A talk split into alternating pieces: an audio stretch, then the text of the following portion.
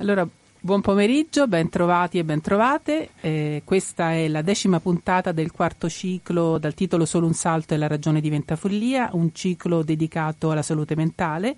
Io sono Anna Gatti, sono presidente dell'AIDSAM di Padova, Associazione Italiana Tutela Salute Mentale, la sezione di Padova. Oggi abbiamo gli amici di Dolo, gli amici del gruppo Oltre, dopo ve li presenterò tutti. Il titolo della trasmissione: le persone con problemi di dipendenza protagoniste nel loro percorso di cura.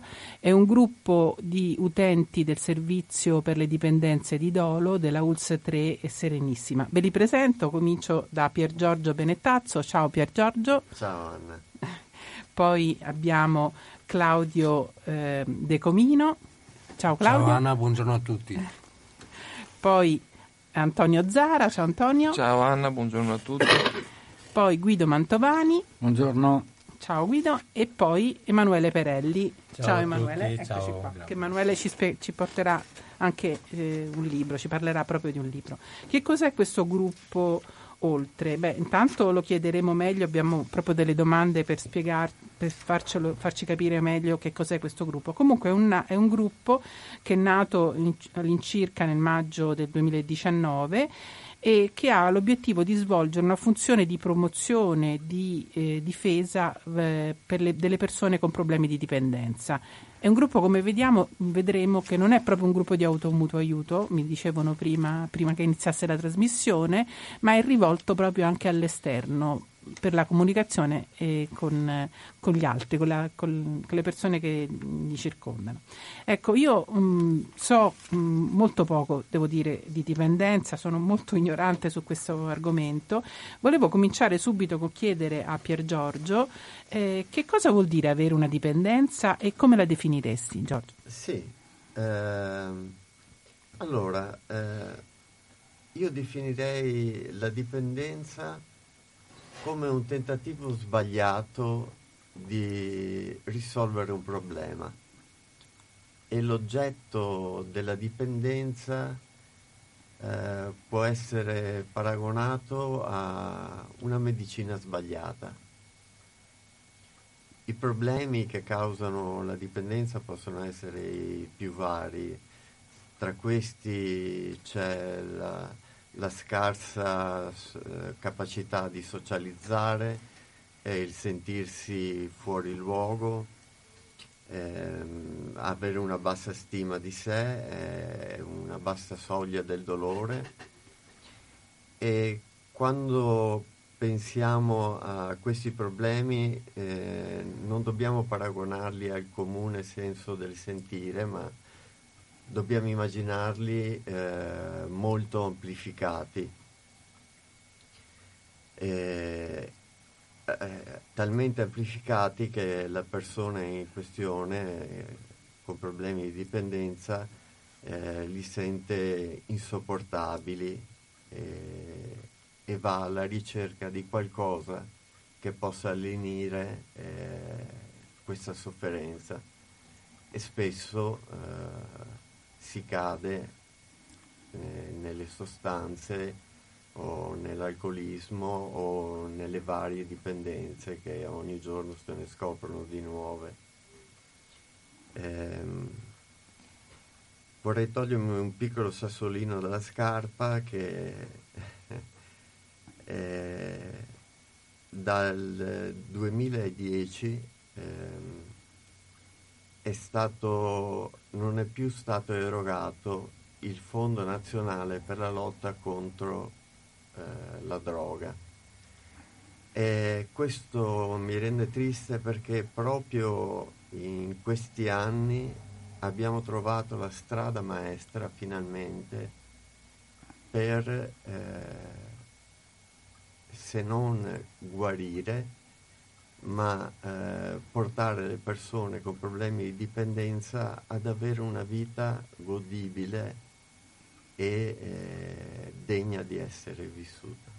E quindi c'è un problema, dopo lo affronteremo, perché è un tema che è ricorrente, quello dei fondi, dei soldi che vengono stanziati, che sono sempre in diminuzione, sì, per la sanità, mentre questo è un problema grave. Quello della dipendenza vuol dire avere una vita diversa, chi soffre di una dipendenza, ma anche chi sta vicino a chi soffre con una dipendenza, con una serie di problemi. Senti, la dipendenza secondo te è un vizio o è una malattia? Allora, secondo me sicuramente non è un vizio. Ci sembra a noi più corretto definirla una sindrome, ovvero un complesso di sintomi dalle cause più diverse. Ci piace la definizione che dà l'Organizzazione Mondiale della Sanità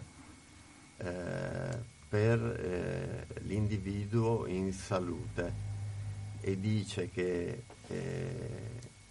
l'individuo in salute deve avere uno stato di completo benessere fisico, psichico e sociale, e c'è una sfumatura da cogliere. Non dice, non è solamente assenza di malattia, ma è stare bene. È stare bene, è stare bene con se stessi e con gli altri. Ogni persona è un caso a sé, dove il biologico o il fisico o il sociale hanno pesi diversi e quindi vanno trattati in maniera diversa da persona a persona, dagli specialisti o dalle persone alle quali noi ci appoggiamo. Per chi pensa che la dipendenza sia un vizio, significa solamente che ha una scarsa comprensione del problema, di cosa sia realmente una dipendenza, e questo porta spesso a creare dei giudizi e stigmatizzare le persone con una dipendenza. Certo, questo sicuramente non li aiuta, no? Si fa il discorso che tutto dipende dalla tua volontà. Poi il discorso della volontà è un argomento un po', è una parola che sottende tante cose, non soltanto ci sono tanti elementi, insomma, che dovremmo approfondire per capire che cos'è la volontà. Volevo capire, si è dipendenti da molte cose, quindi in molti modi. Qual è secondo te l'elemento comune? Chi risponde a questa domanda è forse Claudio, sì, mi sembra. Forse ti devi avvicinare un po' al microfono, Claudio, così sentiamo meglio. Cercare l'elemento, cercare qualcosa che sia in grado di soppirare la sofferenza e che il diretto interessato vive come insopportabile. Penso che sia questo. Questo è l'elemento comune alle dipendenze. Quindi il tema della sofferenza, secondo che in qualche modo non si esprime, no? Esatto.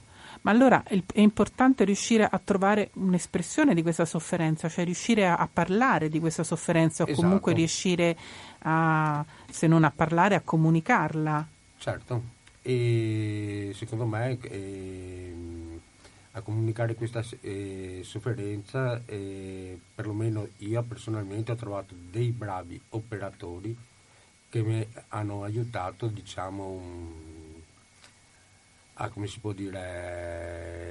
ad esprimerla, a gestirla, a esprimerla, ma anche a gestirla, perché poi la sofferenza c'è, non è che uno semplicemente purtroppo non si può prendere e buttarla dalla finestra. Con la sofferenza in un modo diverso. Quindi in un certo senso, prima un po' ci aveva detto Pier Giorgio, il fatto che c'è una sofferenza così forte che tu non riesci a trovare un modo di tenerla, di tenertela, no? Esatto, la l'aiuto si intende, non è una sofferenza unica. Può essere, ci sono tanti motivi tipi di sofferenza e tanti motivi, no? Ognuno di noi ha una storia con delle vicende, delle vicende di quando era bambino, anche con delle vicende presenti, perché le difficoltà ci sono anche per tutti noi. Qualsiasi tipo di storia che può esserci, che porta a una sofferenza. ci sono persone che certe sofferenze riescono a sopportarle e le superano, certe persone che sono più fragili, certo, non le sopportano e si, diciamo, cercano di guarirle con delle sostanze, che può essere l'alcol, può essere la droga o qualsiasi. Può essere anche, per esempio, perché adesso ne parleremo, non so se lo farà Albino Bizzotto questa trasmissione oppure la cureremo noi all'interno del nostro programma, ma io ho saputo anche che c'è una dipendenza da gioco d'azzardo, da gioco, anche sì, quella è un comportamento, no? Però diventa così forte, così totalizzante, perché sì, un'altra caratteristica della dipendenza mi sembra anche il fatto che finisce col prendere molta parte della vita delle persone, cioè che poi dopo si slitta il proprio tempo. Secondo me non è che prende molta parte, prende totalmente la vita delle persone. Ah, dici che molta parte è dire poco, insomma, molta parte è proprio relativa, diciamo, e secondo me c'è, diciamo, uno che ha una dipendenza, io parlo di alcol o di droga, ok? Cioè, penso che la mattina si alzi col pensiero di procurarsi o l'alcol o la droga. Certo. Alla sera vai in letto col pensiero di trovare i soldi per la mattina per procurarsi l'alcol o la droga. Perciò ti coinvolge sia mentalmente, fisicamente e tutta la giornata e tutta la vita, certo, che sei dipendente di questa sostanza. Certo, certo. Cioè, quindi ti ruba anche la vita in questo senso, perché non vivi altre esperienze. Tu non vivi più, vivi solo per quello e basta. Allora, quali sono le idee più diffuse sulla dipendenza che per te non sono vere? A questa risponde, scusate, io, perché ci siamo messi d'accordo, ma non so tutte le persone a cosa rispondono. Questo è Guido, no? Sì. Allora, prima che sia un vizio. Avvicinati anche tu al microfono, sì, che qua siamo tanti. Non... Allora, che sia un vizio, prima di tutto, bisogna fare la differenza tra droghe legali e illegali. Una persona dipendente dall'alcol o dal gioco è socialmente più accettata che non un tossicodipendente, anzi nei bar dove c'è sia il gioco che l'alcol, queste dipendenze sono vissute come se fosse routine quotidiana, ma la vera facciata spesso è quella di sofferenza. Una persona invece che deve delinquere per procurarsi la sostanza perché è illegale, fa nascere l'idea che uno se l'è cercata, tipo il dottore non te l'ha mica ordinato di andare a... E dunque la motivazione per le persone dicono questo qua è vizioso, ha un vizio e stop. Un'altra idea non vera e diffusa è che si possa risolvere tutto andando in comunità, cioè quest'idea che hanno un po' tutti, insomma, è un po' il retaggio del passato, perché in passato non c'era sinergia tra SERT e comunità.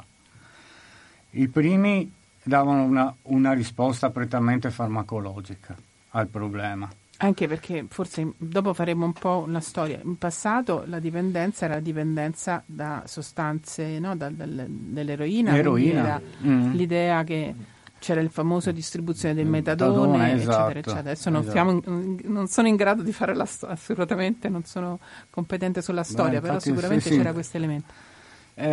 Sì, c'era questa un po' di visione, la comunità aspettava la parte educativa e riabilitativa. E infatti non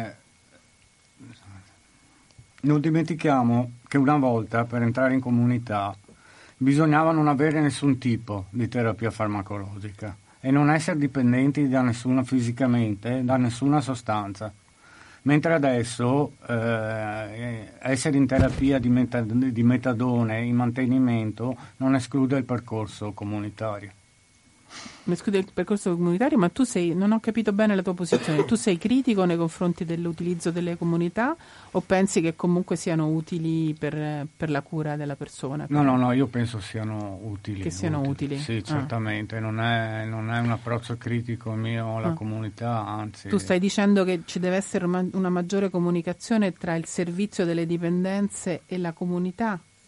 C'è adesso. Adesso che prima non c'era. Prima una volta che era il retaggio del passato, un po' dicevo no, che c'era un po' questa divisione tra comunità e servizio pubblico, insomma. Adesso invece no, adesso c'è molta collaborazione tra queste due realtà. Infatti funzionano meglio. Devi avvicinarti, Pier Giorgio, ti devi avvicinare, sì, perché sennò. Ultimamente le comunità funzionano meglio, nel senso che hanno dei risultati migliori. Le comunità degli anni 80-90 erano incentrate su dei principi e dei valori che si sono dimostrati nel tempo fallibili. E quindi evviva le comunità moderne. Ah, bene, c'è stato un miglioramento. Poi dopo volevo far intervenire Emanuele, che appunto è un operatore, quindi che ci può dire la sua esperienza.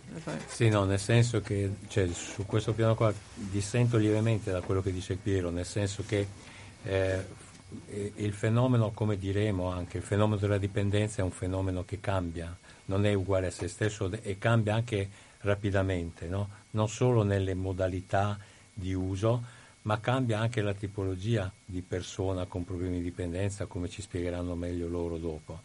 Forse in passato diciamo che le comunità, come diceva Guido, di tipo esclusivamente educativo erano le uniche, no? Che erano presenti e quindi offrivano uno stile, un modello di vita che poteva essere utile per quelle persone che di quello avevano bisogno, no? Ma forse perché erano anche ragazzi giovani che avevano bisogno anche di, in qualche modo, di essere educati, no? È difficile, se uno è adulto, esatto, è difficile riuscire a trovare la quadra, perché ridurre tutto a un problema esclusivamente di educazione piuttosto che un problema eminentemente di tipo psicologico, perché poi le comunità hanno avuto un grosso sviluppo sul piano psicoterapeutico, no? Rispetto alle prime che sono nate, per cui voglio dire le risposte più variegate sono andate bene per le diverse persone, perché come diceva prima Piero stesso, ogni persona ha una sua storia, una sua particolarità e quindi,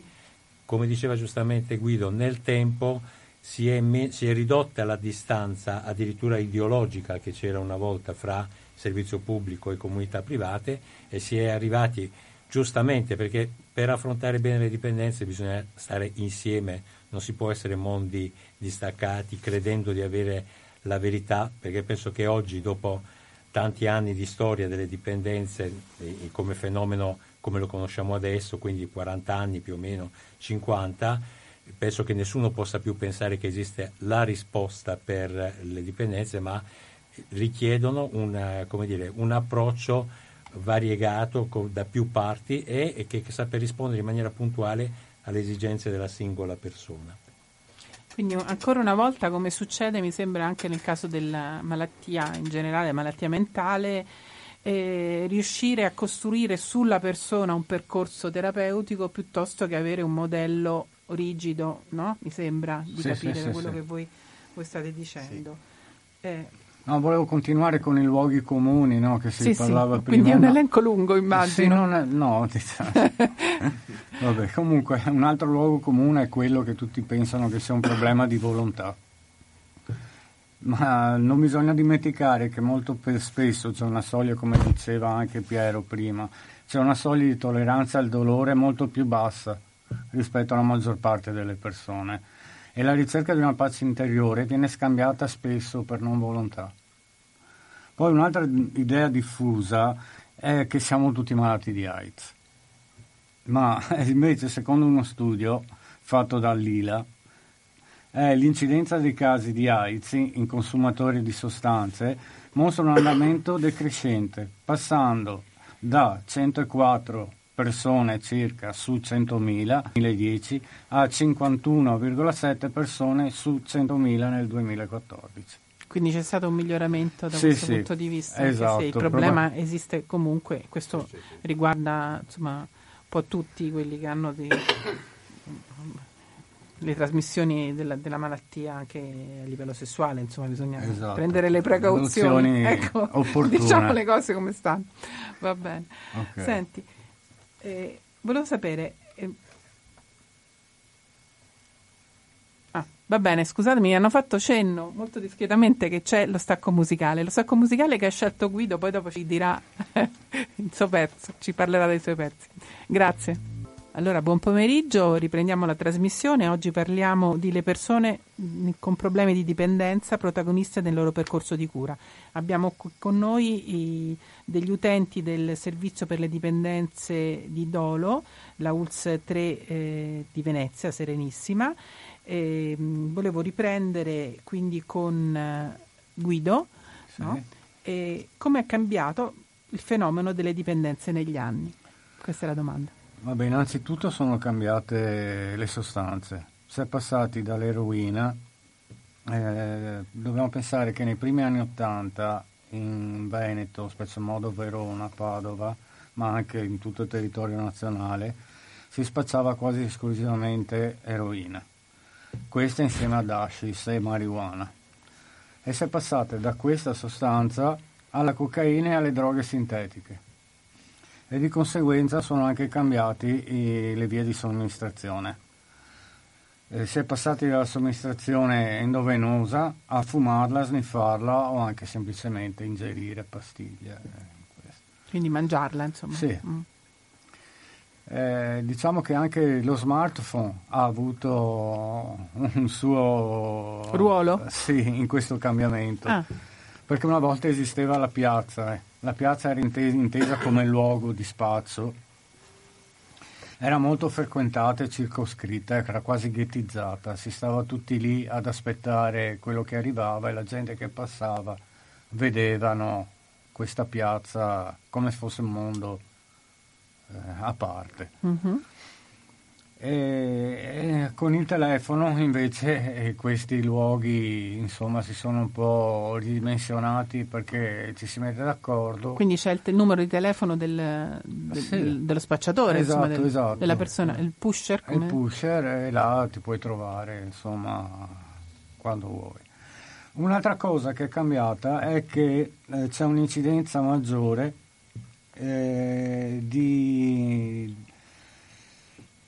come si può dire, della concomitanza dei disturbi di personalità. C'è un'incidenza maggiore anche dei disturbi di tipo psichiatrico, esatto, di tipo psichiatrico.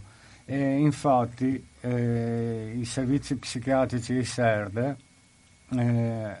visto il nuovo sviluppo insomma di questo fenomeno, dovranno lavorare in maniera molto, diciamo, armoniosa insieme.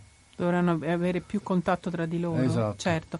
Beh, ci sono dei servizi che sono già uniti, dove c'è sia il servizio della dipendenza che il servizio psichiatrico che il servizio di neuropsichiatria infantile, che sono tutti coordinati dallo stesso direttore, e credo che forse si arriverà a questo anche qui, non lo so, insomma, che ci sono varie tipologie. Senti, in che modo possono essere coinvolte le famiglie e come si può aiutare una persona che ha una dipendenza? Vabbè, anche qui dare risposte univoche e valide per tutti è impossibile, perché ci sono famiglie che sono un fattore concorrente allo sviluppo della dipendenza. Pensiamo ai genitori dipendenti, violenti o con problemi di salute. Meglio starci lontano, esatto, problemi di salute mentale. Oppure che concorrono semplicemente attraverso un comportamento stigmatizzante o alienante. Ci sono delle famiglie che invece possono essere di supporto, ma che magari nelle fasi acute della dipendenza non possono essere partecipi degli interventi da fare, perché viene posto il veto dal parente interessato al problema. Non ho capito in che senso viene posto il veto. Cioè, una persona che arriva al SERT e non vuole far sapere alla famiglia del non problema, vuole che si sappia. Non vuole che si sappia. Quindi non vuole coinvolgere i familiari. Sì, io stesso, per dirti, sono arrivato al SERT perché sapevo che così la mia famiglia poteva essere tenuta all'oscuro di questa. Hai voluto risolvere da solo il tuo problema? No, senza... ho tentato. Diciamo che questo è un comportamento che hanno un po' tutti. Io ero giovane, avevo 16 anni, così... Eri anche un adolescente. Esatto, avevo paura che i miei genitori venissero a sapere per conseguenze o cose, insomma. Ognuno poi ha le motivazioni che crede. Certo. Però, diciamo, questa cosa della famiglia che va tenuta un po' a distanza, volevo un po' approfondirla con te, perché mi sembra un po'... cioè, è meglio... in certi casi è meglio cercare di farcela da soli piuttosto che diciamo che un aiuto della famiglia è sempre una risorsa da avere.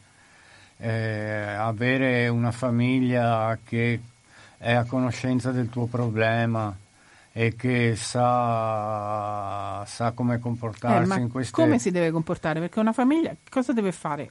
Facciamo, io ho in mente il genitore, insomma. Scusa, allora Emanuele vuole intervenire per dire... Sì, no, la cosa che può fare è interfacciarsi con... Cioè, nel momento in cui diventa, come dice Guido, compartecipe, quindi per poter essere una risorsa nel modo migliore, collabora insieme ai servizi, insieme alle varie realtà, che può essere anche la comunità, chiunque concorra a quello che è un percorso che insieme al diretto interessato si va a definire. Allora insieme si decide... quale può essere il modo migliore per aiutare la persona nei vari tentativi che fa, perché poi, come immagino appunto spiegherà Guido, non è che c'è una formula che porta a un risultato finale compiuto. Magari. Ecco, esatto. No? magari.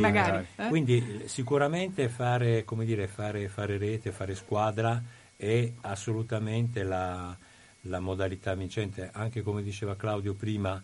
Da soli è difficile, ma nel momento in cui ti apri e condividi con qualcun altro, allora la sofferenza incomincia ad essere meno pesante, meno importante.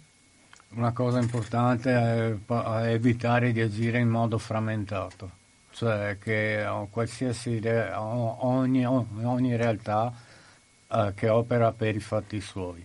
Invece, come dice Emanuele, appunto... incrociando la famiglia, gli operatori, le comunità, queste realtà devono lavorare assieme. Quindi devono comunicare tra di loro per capire...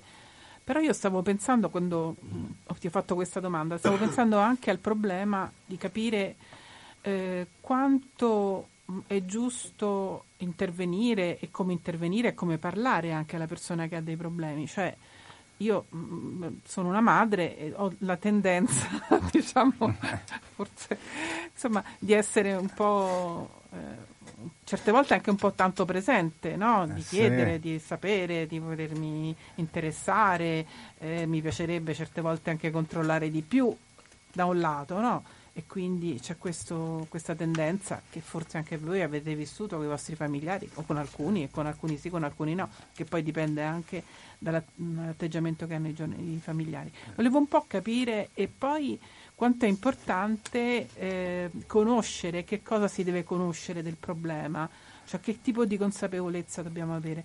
Mi sembra che voi avete dato già qualche risposta, no? Perché mi pare che poi avete spostato il tema dalla dipendenza alla sofferenza della persona, quindi forse la famiglia deve anche, i familiari devono anche affacciarsi e prendere atto anche di questa sofferenza di chi sta nella famiglia, che vuol dire che c'è una persona che sta male in qualche modo, no? Sì, forse. Sicuramente. Cioè, dopo diciamo che le reazioni variano da famiglia a famiglia. Dipende dallo stato in cui versa la famiglia stessa, che può essere presente, in tanti casi assente, con una qualità relazionale scarsa o nulla, o nella maggior parte dei casi sono presenti tutte e due le realtà. Quando la mia famiglia è venuta a conoscenza del mio problema, c'è stata una reazione di rabbia e di disperazione. La prima era un'azione stigmatizzante, davano come causa del problema le cattive compagnie, Mi dicevano che ero uno sfaticato, un vizioso, che mi piaceva la bella vita, quando questi comportamenti non erano altro che i sintomi della mia malattia, ma non la causa. Poi dopo volevano sapere dove avevano sbagliato, se avevano mancato in qualcosa, e così nascevano i sensi di colpa, che molte volte anche sono stati d'intralcio nel mio percorso di recupero, perché usavo questi come arma di ritorsione verso la mia famiglia, e avere così i miei tornaconti, che poi erano i miei tornaconti, erano quelli di trovare i soldi e procacciarmi la, certo. La sostanza, insomma. Ho capito. Sì, e su questo, Emanuele voleva... Sì, no, su questo è da aggiungere anche che non è, non è facile poter dire qual è il modo corretto di comportarsi di un familiare, perché non bisogna dimenticare che c'è comunque un coinvolgimento emotivo molto forte, molto alto, oppure possono esserci comportamenti che magari con un'altra persona andrebbero bene, ma con tuo figlio non vanno bene, no? Per questo torna il tema di non essere da soli, ma non solo per sapere come è meglio muoversi, ma anche perché comunque avere una persona con problemi di dipendenza in casa non è una cosa facile, è un peso che anche certe famiglie non riescono a sostenere, perché dura troppo tempo negli anni, con anche con espressioni gravi, faticose da supportare, da sopportare, e quindi occorre che ci sia una rete, no, di supporto alla persona che ha il problema, perché comunque il problema c'è e un qualche aiuto va dato, insomma. Certo, quindi ecco, riprendo sempre questo discorso, perché io sono mi trovo sempre con questo problema, no? Che mi rendo conto che ci sono certe reazioni, certi comportamenti che sono sbagliati e che portano poi a loro volta, lo dico come familiare di una persona che ha problemi di salute mentale, che ha anche lui dei comportamenti che non mi tornano, che mi fanno arrabbiare. Ecco, prima Guido mi sembra che abbia usato questo termine rabbia. Ecco, la rabbia è un sentimento che mi trova assolutamente in empatia, nel senso che anch'io ho dei momenti proprio di rabbia e di impotenza. Ma voi che consigli mi dareste? Tu che consigli mi daresti per evitare questo circolo vizioso? Il primo consiglio è quello di essere informati ed essere a conoscenza di cosa sia realmente una dipendenza. E per essere informati forse è anche utile proprio conoscere esperienze di altre persone, certamente. Quindi non soltanto la teoria che noi adesso stiamo anche facendo, perché in queste trasmissioni stiamo anche facendo delle interviste spesso con degli specialisti, ma anche conoscere proprio le storie e le esperienze di chi vive in prima persona questa vita, questa esperienza. Ci sono anche vari modi di descrivere anche questa dipendenza. Poco spesso a farlo a non farlo sono i diretti interessati come noi, perché molte volte non siamo neanche in grado di fare, insomma, questa cosa. Di fare cosa, scusami? Di capire certe reazioni e certi comportamenti sbagliati che ci sono.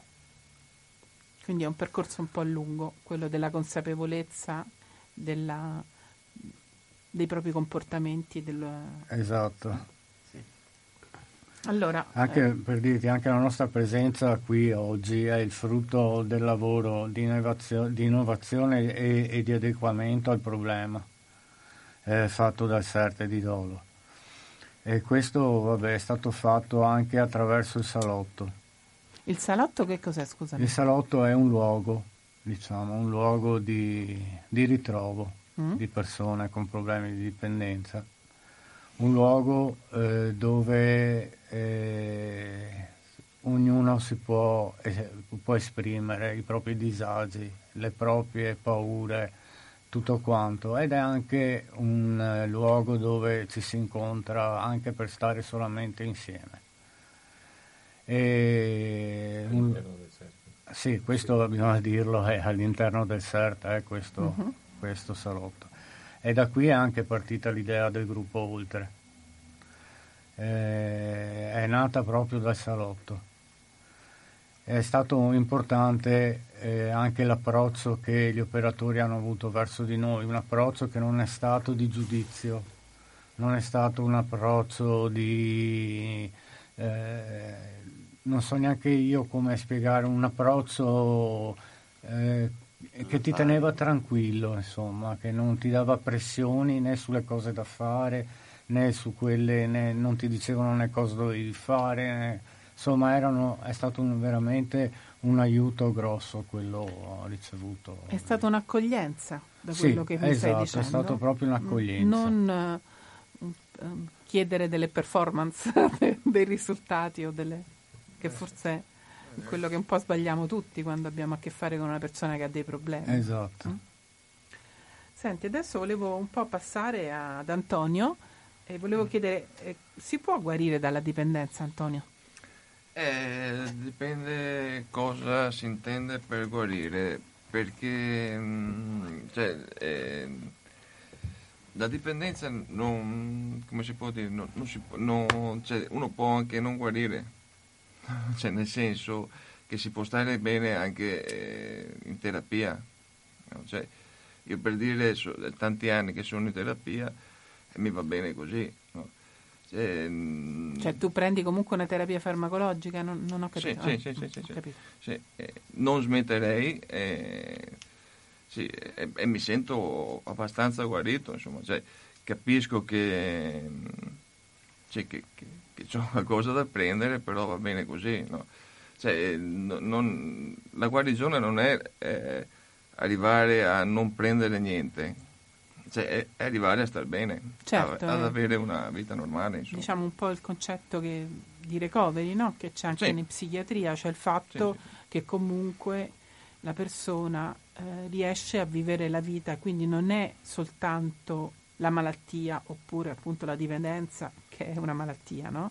Che ti riempie la vita e ti condiziona in tutto, ma riesci anche a cominciare ad avere relazioni, a cominciare ad avere un lavoro, ad avere delle amicizie, ad acquisire una serie di autonomie a seconda di quelle che poi sono le tue i tuoi passi. È logico che se devo andare in America... portarmi dietro la terapia diventa un problema, però in America non ci vado mai, dunque se sta bene anche qua. Mi sta bene così. Possiamo vedere i film americani. Diciamo, voleva dire qualcosa Emanuele? Sì, diciamo che anche questo che ha appena raccontato Antonio è un'evoluzione del fenomeno, nel senso che in passato era molto più pressante l'idea che bisognava essere liberi da tutto, anche dalla terapia. Essere in terapia era quasi, come dire, un difetto, ma come sappiamo bene dai colleghi medici, molto spesso per alcune persone è importante invece avere la terapia per stare bene, per avere un equilibrio che permette poi di svolgere funzioni normali di ognuno, lavorare, avere relazioni sociali come tutti, no? E quindi vivere una vita appunto da un punto di vista qualitativo positivo. Però questo è un cambiamento. In passato, come diceva anche Guido prima, in comunità non si andava se tu eri in terapia, oggi si va, no? E alla stessa maniera si può vivere una vita sociale anche se sei in terapia e riuscendo a portare avanti con soddisfazione la propria vita. Ho capito, scusate, facciamo un'altra pausa adesso e ci sentiamo tra poco, grazie. Allora, buon pomeriggio, io sono Anna Gatti, questa è la 10ª puntata del 4° ciclo di Solo un salto e la ragione diventa follia. Oggi il tema è le persone con problemi di dipendenza protagoniste nel loro percorso di cura, quindi stiamo parlando di dipendenza.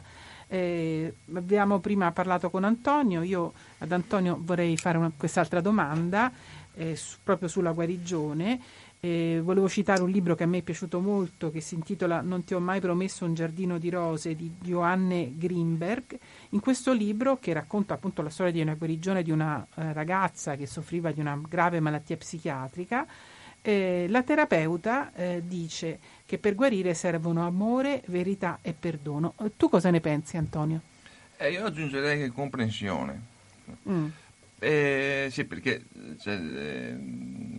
Sì, noi al SERT, io perlomeno al SERT ho trovato molta comprensione e penso che siano delle cose fondamentali nella guarigione, cioè, anche io per dire, cioè, diciamo, nel mio percorso di dipendenza ho fatto delle cose, insomma, abbastanza che non me ne posso vantare.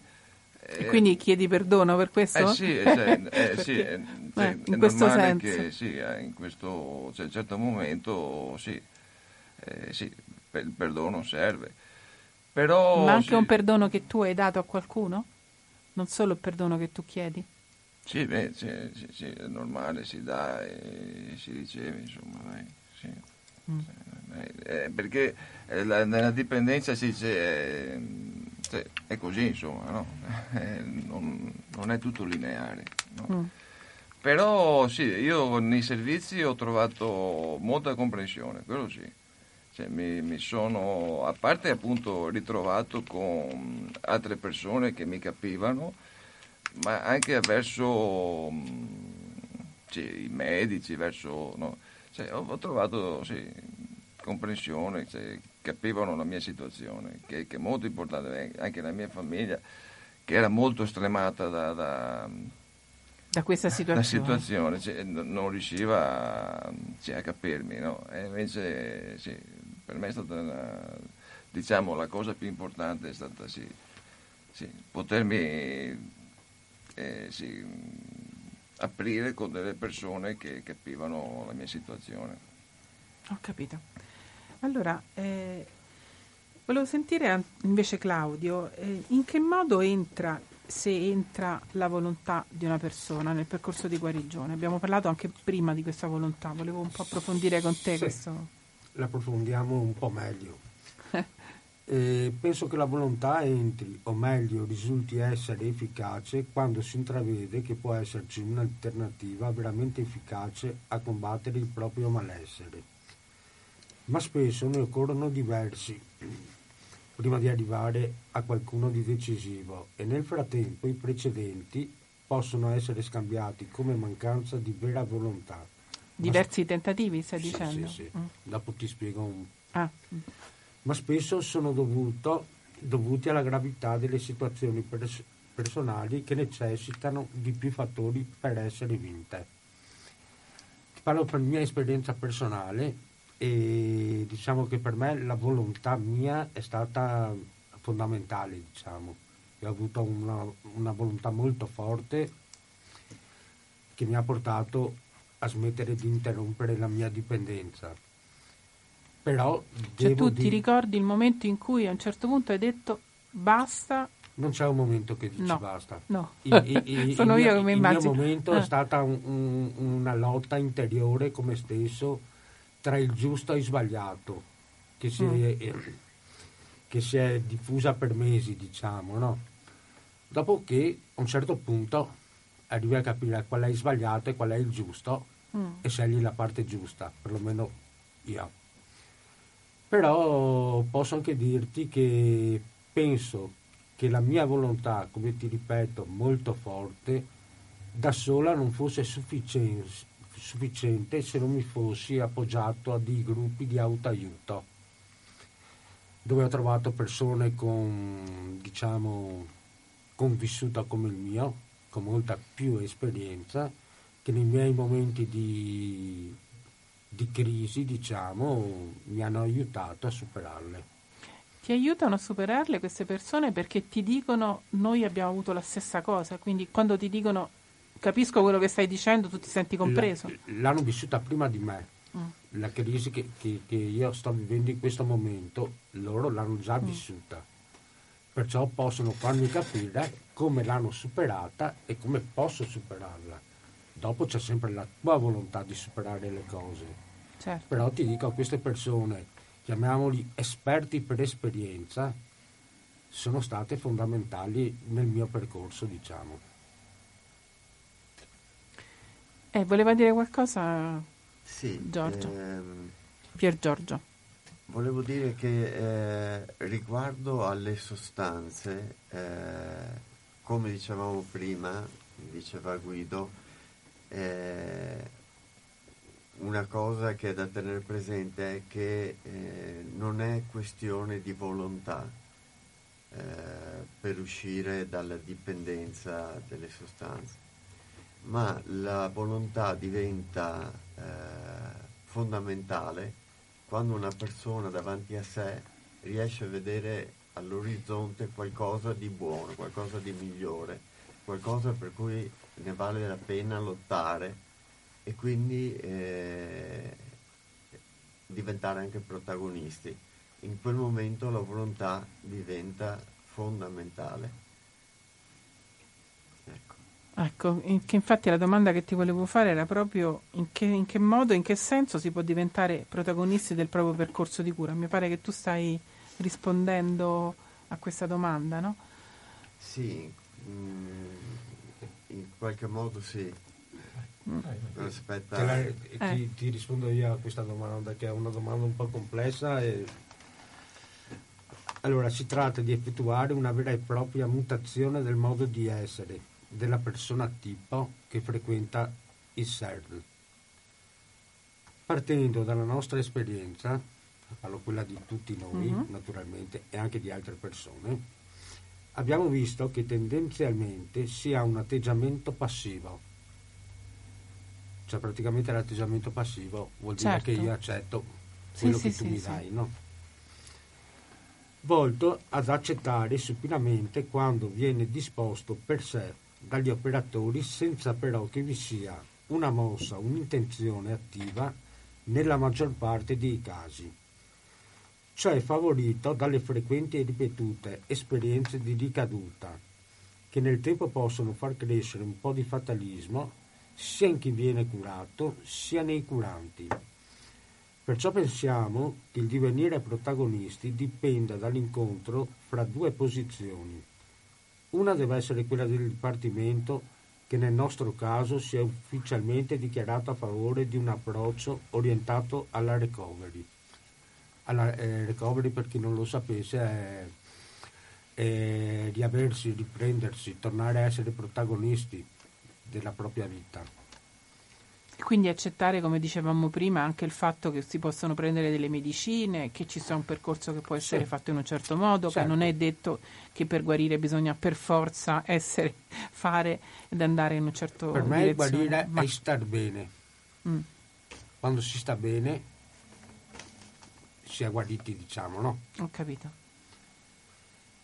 Il che contempla l'avere sempre un atteggiamento di speranza circa la possibilità di cambiamento della persona, e l'altra deve essere la nostra, che richiede di trovare modi e opportunità per giocare un ruolo attivo e compartecipe nel proprio percorso di cura, ma anche nelle scelte e nell'organizzazione del servizio stesso.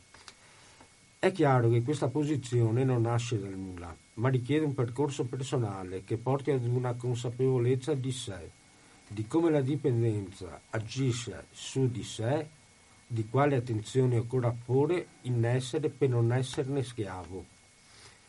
Pertanto pensiamo che la recovery per noi oggi è l'inizio di un percorso che può portarci a scoprire nuovi modi di essere, fino a far sì che la dipendenza da iattura, da cosa negativa, possa diventare un punto di partenza per riscoprirci soprattutto a persone con i loro problemi, e questo è importante, ma anche con delle risorse e lavorare perché queste si manifestino. Già la nascita del nostro gruppo è una dimostrazione di quel che stiamo dicendo oggi. La recovery per noi è una sfida nella quale ci siamo lanciati ed anche confortati dai risultati nei nostri primi mesi di vita. Direi che siamo fiduciosi per i possibili sviluppi. Senti, una cosa che mi sembra interessante, che tu un po' hai accennato nella risposta che hai dato, è il protagonismo all'interno del servizio, cioè il fatto che gli utenti, io auspicherei anche i familiari, ma insomma in qualche modo abbiano più voce in quello che viene fatto all'interno del servizio, non siano soltanto dei consumatori o dei fruitori, quindi possono in qualche modo anche decidere delle scelte, diciamo di organizzazione, di obiettivo, eccetera. Questo allora, è quello che state un po' cercando di fare, mi pare. Quello è quello che vogliamo. Vorreste? Volevo, sì, diciamo. È ancora nella fase. Che fa parte, diciamo, dei nostri punti, del nostro manifesto. Mm. Cioè, è quello che, insomma, ci siamo prefissati di fare. Qualcosa abbiamo anche già fatto. Noi diciamo, ritornando al discorso di prima, col SERT di Dollo. SERT che è servizio per le dipendenze, esatto. Per capirsi, perché noi parliamo spesso usando gli acronimi, ma non tutti la conoscono. Sì, abbiamo il salotto. Mm-hmm. Che è questa esperienza da cui poi... Esatto, abbiamo il salotto che parlava prima Guido, che è questo gruppo, è un gruppo fatto da utenti e operatori dove si lavora insieme, si condivide insieme le proprie angosce, i propri momenti belli, tutto quello che si può condividere, e dove stiamo attuando la recovery. Noi facciamo uscita da soli tra utenti, che non ne fa nessuna parte, nessun SERT d'Italia fa queste cose qui. Cioè, tutti utenti che vanno organizzano delle uscite, la logistica, il luogo, tutto quello che serve per organizzare un'uscita, e la domenica vanno a fare queste uscite da soli, certo. operatori, senza niente. Se posso permettermi? Sì, certo. Addirittura negli altri servizi che noi siamo conoscenti, che abbiamo conosciuto, è addirittura sconsigliato fare uscire assieme delle persone con problemi di dipendenza da sole, in autonomia. Quindi questa è una conquista sulla base della recovery che abbiamo fatto attraverso il salotto. Prego Claudio. Sì, quello che dice Pier è giustissimo, infatti diciamo che gli altri servizi ci consideravano un po' dei pazzi, cioè consideravano forse gli operatori dei pazzi a permetterci di uscire tra noi soli, a vedere tutte queste persone con dipendenze che escono da sole, chissà che casini combinano. E garantisco io che abbiamo fatto tantissime uscite, abbiamo visitato posti meravigliosi. Quindi andate a fare una gita, tipo, per capire, andate in un paese, andate a vedere una mostra, cosa fate? Allora, facciamo, la maggior parte sono tutte gite culturali. Siamo stati su varie città, abbiamo visitato vari musei, moltissime mostre, perciò... E questo qua ci ha aiutato a farci crescere come gruppo, come amicizia e come stima. E non c'è mai stato un problema. Emanuele voleva aggiungere? Sì, anche perché noi sembra Sì, no, quello che dicevano loro va appunto, come dire, è un percorso, è il frutto di un percorso per cui appunto la potenzialità del fatto di organizzarsi da soli per uscire, no? Che in altri, anche soprattutto in passato, era addirittura una controindicazione delle dipendenze, perché persone che hanno lo stesso problema quasi sicuramente si aiutano a reiterarlo, ma qui c'è un percorso, no? Appunto, fatto dalle persone, dove le persone sono chiamate ad essere protagoniste, quindi a credere anche loro stessi più in se stessi, no? E quindi a giocarsi. In questo si sono giocati non solo da soli, ma anche insieme a dei genitori che supportano, volontari che supportano questo tipo di attività, e quindi giocandosi senza gli operatori liberamente questo rapporto. In fondo è proprio l'idea di apertura quando si parla appunto di biopsicosociale, sviluppare questo sociale, che significa anche rapporto col territorio, anche non necessariamente esclusivamente con persone, con specialisti, ma anche, come dicevamo prima, l'importanza degli incontri, moltiplicare le possibilità di relazione permette di far ridurre lo stigma e il pregiudizio, no? Che si ha nei confronti delle persone con problemi di dipendenza. E poi ci sono state anche altre manifestazioni dirette di partecipazione al servizio che si sono tradotte l'anno scorso nella partecipazione alla giornata mondiale per la lotta all'overdose, dove sono stati protagonisti all'interno dei servizi loro. E anche, voi avete aperto il vostro servizio per parlare della come ha funzionato questo? No, funziona il 31 di agosto è la giornata mondiale da diversi anni appunto di contrasto all'overdose e da un po' di anni nei nostri servizi si organizzano delle attività per appunto informare. Oltretutto nel nostro territorio c'è stato ultimamente appunto un'escalation di questo problema negli anni scorsi in particolare, però c'è stata una pronta risposta e fra le risposte adottate l'anno scorso, nel nostro servizio Pier Giorgio, Claudio, Antonio si sono adoperati insieme agli operatori per informare i frequentatori dei servizi, no? dei nostri servizi sui problemi che possono essere generati, no? che si può incorrere nel problema dell'overdose e come affrontarlo, come rispondere adeguatamente anche attraverso tutta una serie di informazioni che andavano dati nell'esperienza. E questo è stato fatto insieme e si è visto come gli esperti per esperienza, che sono loro, insieme agli esperti per professione, che sono gli operatori, è stato un mix che è stato vincente, perché c'è stata molta relazione con le persone che sono venuti in quei giorni al servizio. Sì, prima Emanuele ha parlato e anche Claudio hanno parlato degli esperti per esperienza.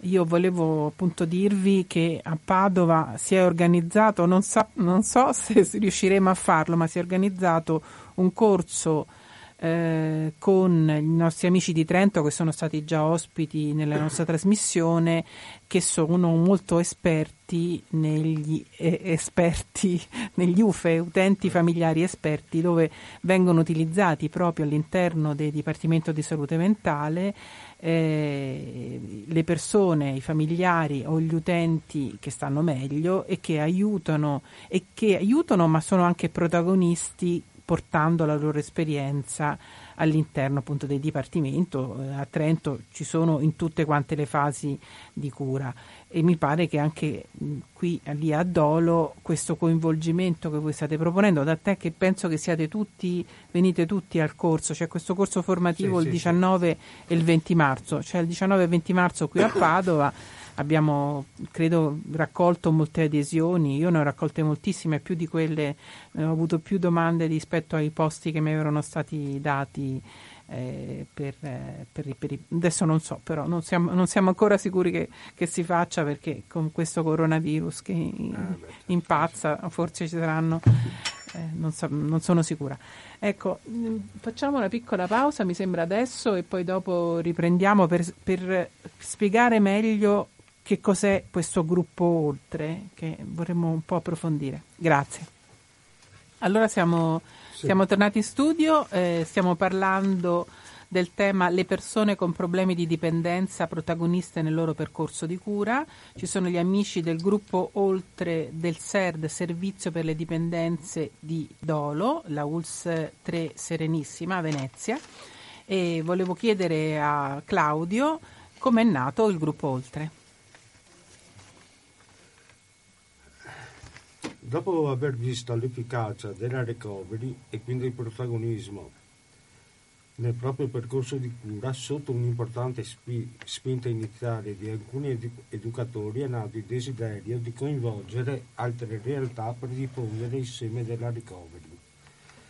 Nasciamo come propagine dell'associazione Civiltà e Solidarietà, dove un componente del gruppo Oltre è membro del direttivo, e questo ci attesta una connotazione formale adeguata. Il gruppo Oltre è un gruppo di impegno sociale, un tentativo di collaborazione con i SERT nazionali e cercare di creare una rete con tutte le persone con problemi di dipendenza che sceglieranno, sentendono il bisogno, un diverso percorso di cura dove si sentono valorizzati in quanto esperti per esperienza e non più meri fruitori di un servizio. Ho capito, quindi voi avete sposato, mi sembra chiaramente diciamo, lo spirito dei nostri amici trentini sul coinvolgimento delle persone che hanno avuto un problema, che hanno un'esperienza, che quindi possono portare questa loro esperienza all'interno del servizio per migliorarlo. E Pier Giorgio forse mi voleva un po' leggere quelli che sono i punti. Voi avete un manifesto, mi sembra, che avete scritto. Abbiamo un manifesto del gruppo, e abbiamo dei punti. Devi avvicinarti al microfono, scusatemi, sennò ti sentiamo male. Scusatemi. Allora, come dicevo, abbiamo un manifesto del gruppo Oltre che ha 7 punti che ora vado a leggervi velocemente. Il primo punto: affermare la centralità della persona contro la sua riduzione al solo sintomo. Il secondo punto è dare concretezza alla realizzazione della recovery. Terzo punto, diventare un interlocutore del dipartimento. Quarto punto, realizzare azioni per ridurre lo stigma. Quinto, farsi conoscere dai dipartimenti a livello regionale. Il sesto, mantenere e sviluppare relazioni con i gruppi analoghi italiani. Il settimo, promuovere l'abolizione di termini stigmatizzanti quali tossico o alcolizzato.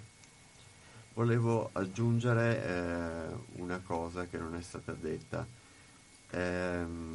Lavoriamo con diverse persone che sono in doppia diagnosi, cioè una diagnosi psichiatrica e una psicologica.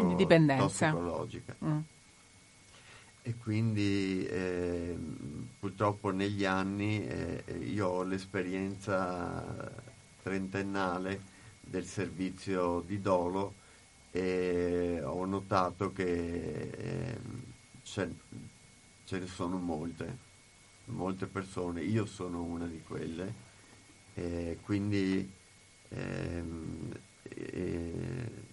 la lotta contro le dipendenze deve tenere conto anche di questo oggigiorno. Ecco. Sì, questo è molto. Devo dire che questo manifesto che hai letto io lo sottoscriverei per quanto mi riguarda, perché mi sembrano che di punti molto interessanti. Non abbiamo purtroppo il tempo di svilupparli tutti. Ecco, io adesso volevo un po' tornare a un tema di cui si parla molto spesso, ma che è poi difficile, molto difficile da realizzare, ed è quello della prevenzione. Cosa ne pensi? Questa è una domanda che faccio a Claudio, no? Cosa ne pensi della prevenzione? Come si può fare? In che modo? Beh, ti devi avvicinare anche tu al microfono, purtroppo ne abbiamo pochi. Quindi. La prevenzione è senza dubbio importante e i servizi, in quanto tali, già si adoperano nel territorio.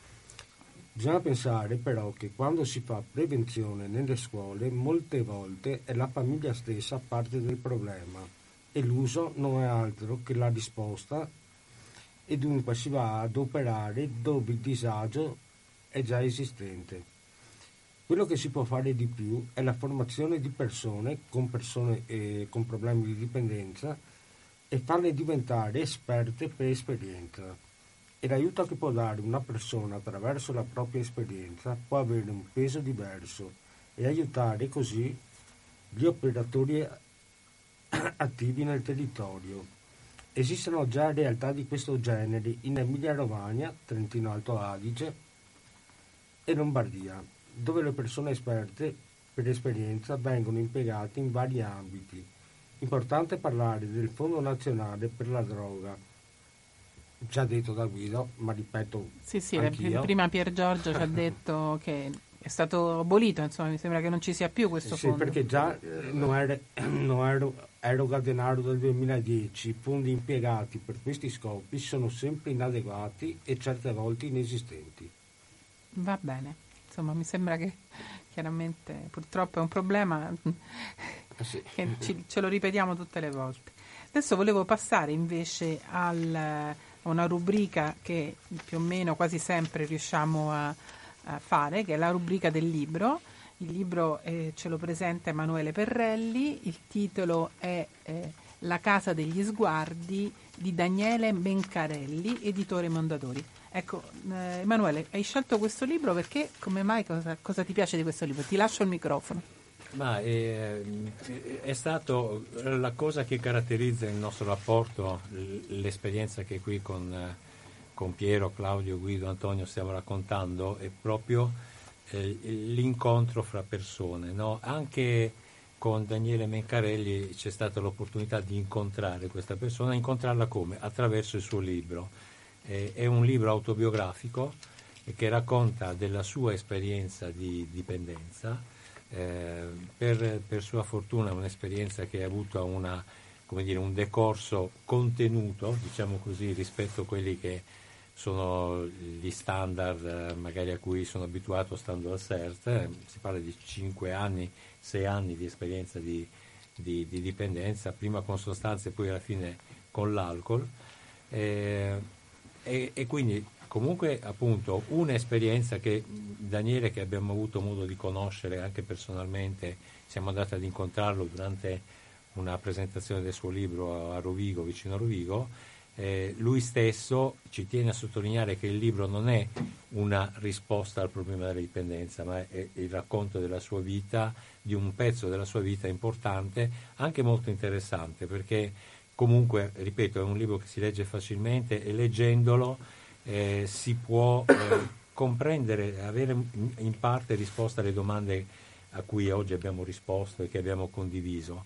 Ma la cosa che ci ha colpito di più è stato il dono che Daniele ha avuto di riuscire a rendere quello che noi oggi abbiamo qua cercato di spiegare con le testimonianze che sono state portate, a riuscire a rendere percepibile, intuibile anche a chi il problema non lo vive, quali sono i vissuti che le persone con problemi di dipendenza vivono, qual è questa sofferenza, no, così forte che può portare le persone ad avere comportamenti che sono chiaramente, visti dall'esterno, sono comportamenti assolutamente stigmatizzabili. C'è anche la situazione, la possibilità di vedere anche il vissuto della famiglia di Daniele. Quindi, come si diceva prima, cosa significa per una famiglia, per i genitori, per i fratelli, condividere una situazione di questo tipo.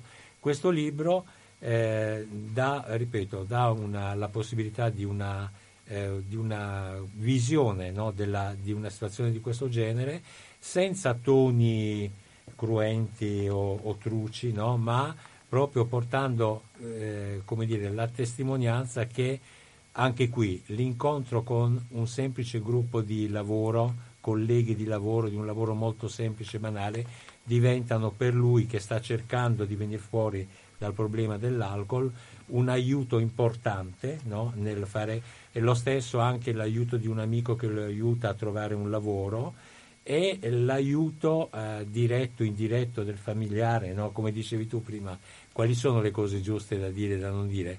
La madre di Daniele, che è una bella figura nel libro, certe volte si rapporta a lui facendolo anche arrabbiare, no? Ma altre volte anche in maniera volontaria è diventata la possibilità di una scelta, di un cambiamento anche minimo nei comportamenti, che però è veramente importante, insomma.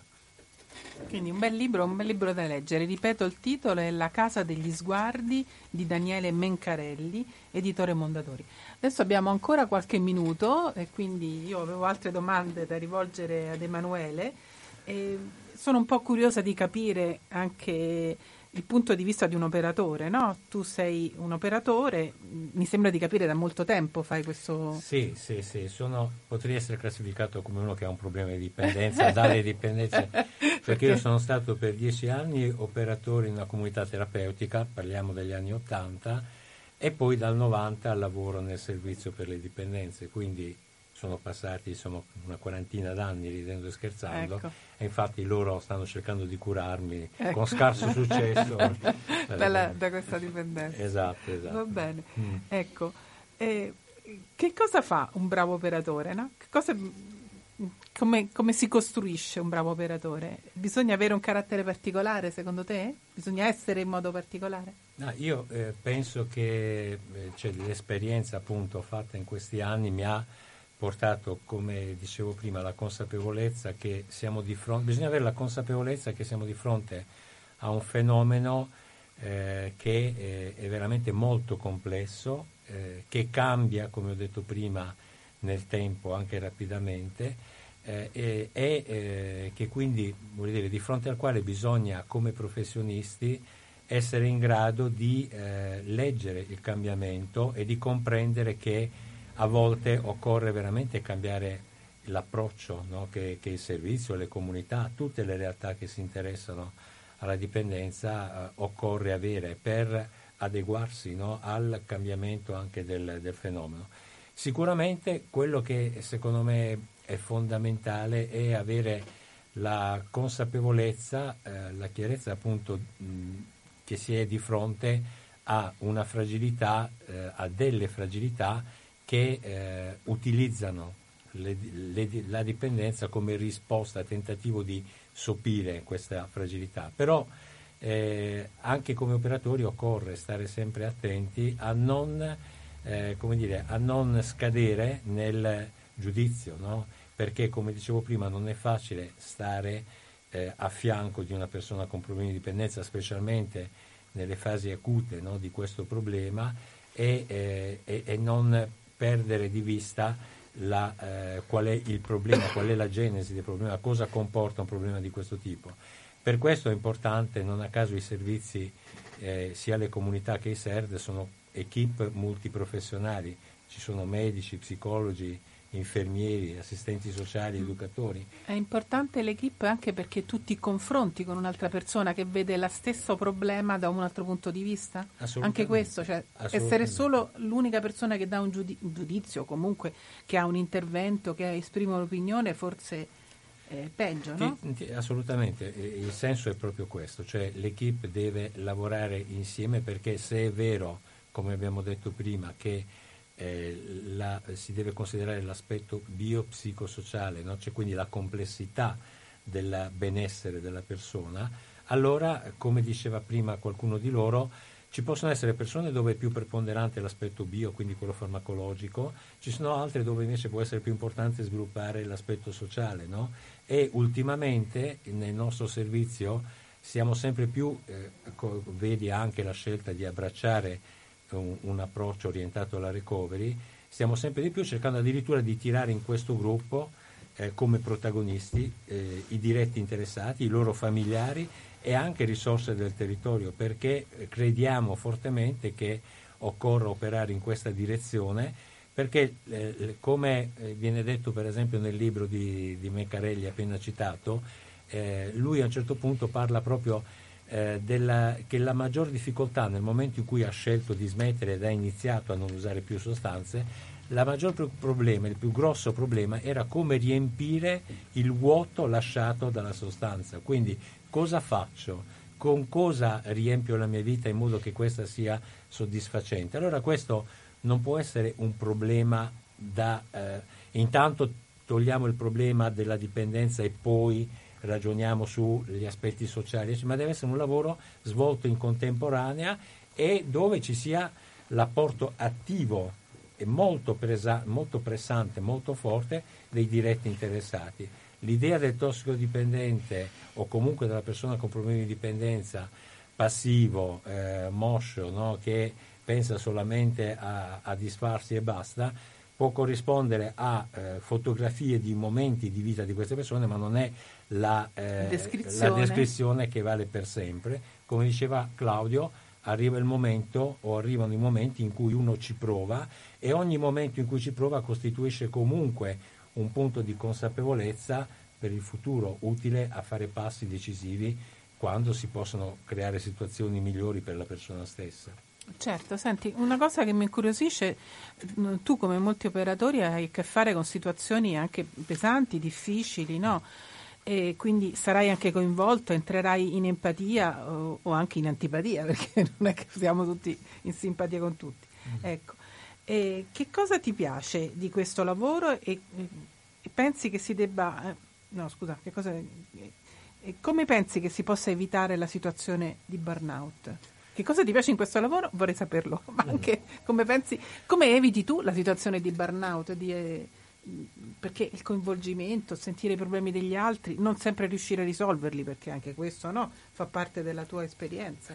Guarda, in parte ti ho già risposto, perché per quanto mi riguarda avere questa condivisione, questa compartecipazione dei diretti interessati, familiari, volontari, espressioni della vita civile, semplici persone, che sono venuti dei volontari a insegnare computer, a insegnare a suonare la chitarra nel nostro servizio. Uh-huh. Quindi essere aperti, non essere un luogo dove confinare un problema, ma un luogo dove condividere un problema. Questo diventa una possibilità per tutti. Da essere un problema diventa un'opportunità, la dipendenza. In questa chiave qui è difficile cadere nel burnout, nel senso che oggi, per esempio, non è una cosa di tutti i giorni per delle persone che vengono al SERT venire a fare un programma radiofonico, e non è neanche chissà cosa, ma deve iniziare a diventare la normalità avere questo tipo di relazioni. Negli anni ci sono state molte esperienze in questa direzione qui. Pensiamo a tutti gli inserimenti lavorativi che sono stati fatti nel tempo, alle ditte nel territorio disponibili ad accogliere nel tirocinio persone con problemi di dipendenza, e questo riduceva di fatto la distanza che c'era, o addirittura sono andati a dare una mano in alcune situazioni nel nostro territorio per la realizzazione di sagre, di momenti di piazza, eccetera. Mm-hmm. E questo suscitava una certa, sorpresa, perché l'idea delle persone con problemi di dipendenza è sempre solo quella che è più evidente, è più evidente vedere il problema come viene riproposto, come sappiamo a Vicenza, ultimamente nella piazza, ci sono queste esposizioni che sono quelle che rimangono, ma le cose buone che vengono fatte, come si dice, fa più rumore un albero che cade che una foresta che cresce. Io credo che nel nostro servizio, nel nostro dipartimento, si stia portando avanti questa linea, ed è un percorso che credo possa veramente solo che farci crescere. Aggiungo, rispetto al dato personale dell'essere operatore, io sono un educatore professionale, e la cosa che a me piace del lavoro che faccio è la circolarità che si crea nel rapporto con loro che sono qui. Nel momento in cui io cerco di capire le difficoltà e i problemi di chi mi sta di fronte, ho la possibilità di conoscere meglio me stesso e di crescere io come persona. Questo è un altro antidoto al burnout molto forte. C'è un rispecchiamento da quello che tu mi stai dicendo. Siamo persone, tutti. Va bene, noi siamo, mi sembra, in chiusura della trasmissione. Io ringrazio molto gli amici del gruppo Oltre, spero di ricordarmi tutti i nomi: Pier Giorgio, Claudio, Antonio, Guido ed Emanuele. Vi faccio gli auguri per questa organizzazione. Spero che ci vedremo al corso a marzo, il 19 e 20 marzo, qui a Padova con gli amici di Trento, proprio sul Fare Assieme. Voi siete un bel esempio di questa cosa. Grazie. Vi do appuntamento a venerdì, ci sarà la replica di questa trasmissione, ma poi dopo 15 giorni ci sarà un'altra trasmissione, probabilmente con la dottoressa Paola Carozza, speriamo. Bene.